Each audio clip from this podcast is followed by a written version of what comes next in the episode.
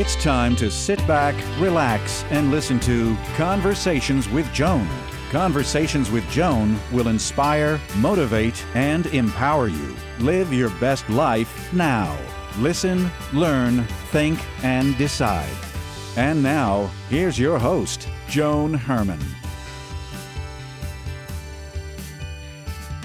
Welcome to Change Your Attitude, Change Your Lives Conversations with Joan. I'm Joan Herman. Thanks for tuning in. Conversations with Joan focuses on topics that are important to your life, from health and wellness to professional development to personal well being. Change makers join me to share their insights, tips, and strategies so you can thrive and live your best life now. Thank you for taking time for yourself, and thank you for letting us be a part of your life. Now, let's start talking.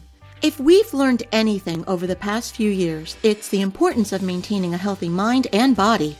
Today's guest, Dr. Jamie Pula, guides people to better physical and mental health. Dr. Pula believes that we need to educate people for awareness in a way that is so obvious they're motivated and commit. Through her company, Art of Health Sciences, Dr. Pula provides evidence based lifestyle strategies to prevent and reverse disease. She is a registered dietitian nutritionist who holds a Master's of Science in Cardiac Rehabilitation and Exercise Science and a PhD in health sciences. Dr. Pula is the author of the book Rise Above, a playbook on how to keep energy flowing. Welcome, Dr. Pula. Thank you so much for joining us. Great day, Joan. So, Doctor, one of the things that I mentioned in the introduction that we've really become mindful of is learning how to maintain a healthy mind and body. What do you believe are some of the biggest misconceptions people have about health? Oh, great question, Joan. As a clinical leader, I've observed, I'd say, five top health and wellness falsehoods from the people I've served throughout my career. The first one being losing weight is all about willpower. Food is a chemical or substance, and it can be misused like any other chemical or substances as a self soothing or medicating practice.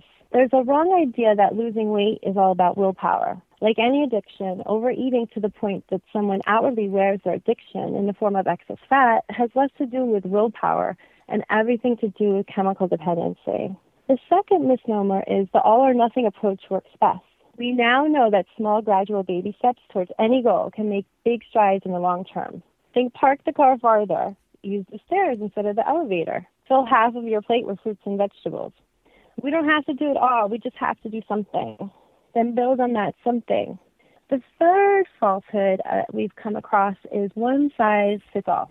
And now we know one size does not fit all. The more you become in tune with your own body, mind, and spirit, you'll be able to figure out what works best for you. The fourth one is the illusion of what happiness really means. Many people still falsely believe in only if. It sounds like this If only if, fill in the blank, I'll be happier.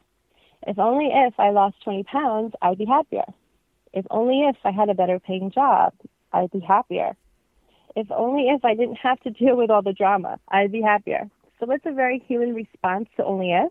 Breaking news, even if there's a heightened self awareness about this malpractice, coupled with knowledge and the key enough motivation to start to take action, many of us still would not be happy after losing the 20 pounds, getting the better paying job, or never speaking to another easily excitable person. What's the reason for this?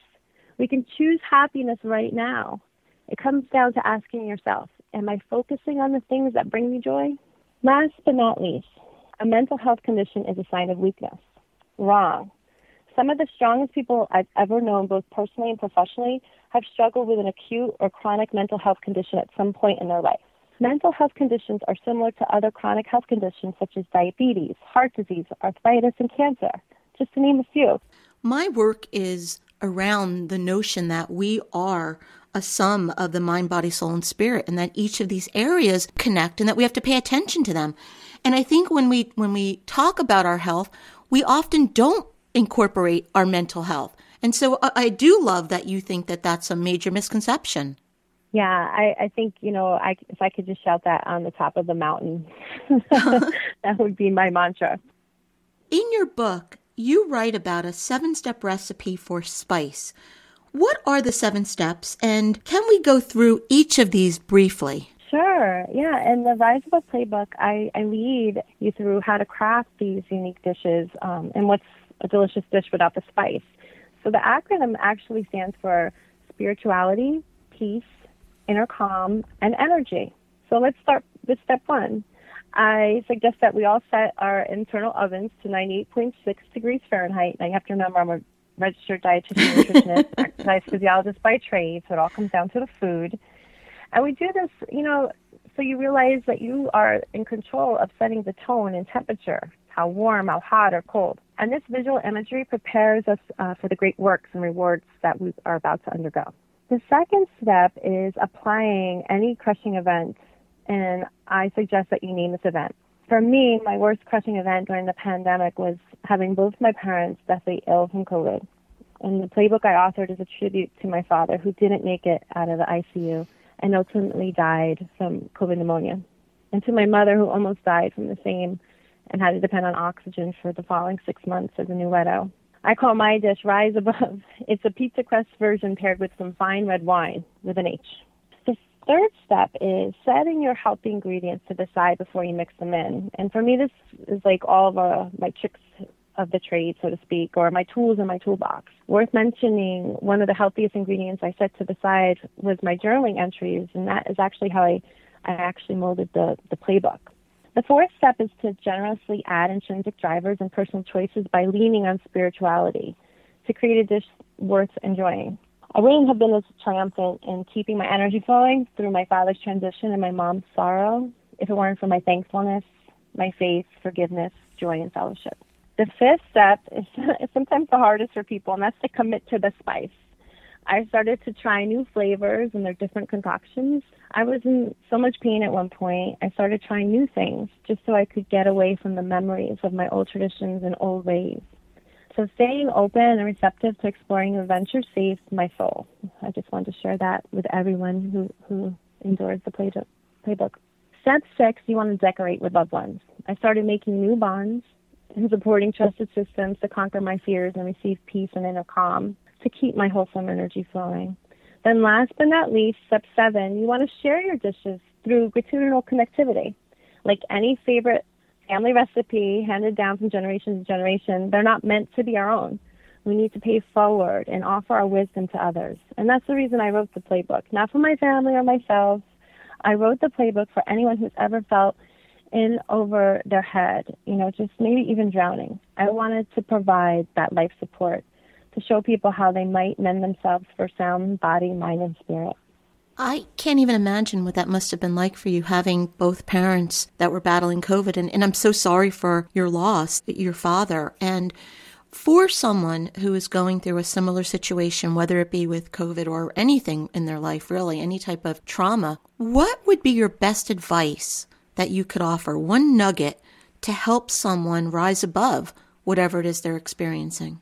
Yeah, I again, I, I would just ask you to decide what you want to do and commit to it. Ask yourself, what's my first step going to be? You know, you start with the small stuff and then you move to the bigger stuff, but resist the trap to jump. Just take that one step at a time up that stairs of success. Like my dear husband Bobby reminds me, buildings are built brick by brick. So, what's the big stuff? Get to know yourself, spiritual self, even better honor yourself at the core and soul. If you don't already learn how to love yourself, not just as a feeling, but love yourself as an action. You know, sometimes we don't feel the love, but we need to take the action. And then just practice. Keep practicing every day and watch how your, your energy flows outwardly and freely. You see, success is measured by the joy you feel. And actually enjoy when all the dreams you've been dreaming about finally do come true. Joan, may I leave you with one of my favorite quotes from Walt Disney? Absolutely all of your dreams can come true if you have the courage to pursue them. My mm-hmm. hope is that everybody has the courage to pursue what they're dreaming about, right? Well, and that's been my experience in life. I, I mean, I started doing this work after tremendous trauma. And when we're experiencing the type of challenges that I did and, and the challenges that you did, one of our initial reactions is to isolate, is to lock ourselves away and, and remove ourselves from society. But is that a wise move for us to do, or can it actually be harmful? There's a time and place for everything. Solace, you know, in being silent sometimes is um, a need, and there are individual variations. But you know, we're all connected together, and we're we're human beings and social creatures, and so we do need each other. Um, and so I would hope that even when you're feeling like you're alone, you realize you're not alone, and and you you find a trusted, supported friend or somebody in your community or a, a healthcare professional that can help you get through that. And, and I also found that living in a state of gratitude, counting my blessings, that was really a, a game changer for me. Did that help you on your journey as well? Yeah, it, it absolutely did. Um, I'll begin by saying there's always something more to be thankful for. Mm-hmm. Um, it reminded me of when I was growing up. My father and I, we'd see a young man with special needs walking around, and my father would drive by him most days of the week. We would be running errands, you know, like to and from work, school, swimming, sports, whatever's going on. And my father would always take notice and make a mention of how happy the young man looked. He just exuded joy. He'd always be smiling. Every time we passed him, he'd be waving. You know, he he'd always be grateful. He'd be grateful for the sunny weather. He'd be grateful for the rainy and cold weather. He was just grateful for the feet that carried him. And he was thankful to just meet a friend along the way. So, you know, I'd say practicing gratitude more for the quality, you know, of, of, the way it makes you feel. I, I'd highly recommend and encourage my friends. And so, you know, as the saying goes, let your cups run over, right? So, Dr. Pula, what advice can you offer to help us get started on the path to better health? Uh, well, make time for your health is my mantra. We only have 24 hours in one day, and regardless of how much formal training and lived experience anyone has, we all must make a conscious decision to get and remain aware of how much health investments we are making for ourselves by how we choose to spend those 24 hours. Most people either don't have a game plan on how to practice time management related to their health and wellness needs, or they choose to spend their time being hyper focused on one or two health areas or on other things while neglecting the need for recalibration. And that can vary on what's inevitably going on in our lives. You know, maybe there's a deadline at work holidays and other special occasions happen. Remember, we cannot control anything, but we do have choices. My hope is we all choose to find the right fit for ourselves at any given moment. The book is Rise Above, a playbook on how to keep energy flowing. If you'd like to learn more about Dr. Pula and her work, you can visit artofhealthsciences.com. Dr. Pula, thank you so much for joining us. Thank you. Thank you for joining us. I hope you found the show informative. At Change Your Attitude, Change Your Life, we believe that knowledge is power. Take what you've learned, apply it, and live your best life now. Remember that the information provided is the opinion of our guest and should never replace the advice of a professional who knows your personal situation. If you'd like more information, visit our website CYA, That stands for Change Your Attitude, Change Your Life. While on our site, listen to past shows on demand, read the digital magazine, sign up for our mailing list, and be sure to follow the show on social media. Until next time, this is Joan Herman. Thanks for tuning in.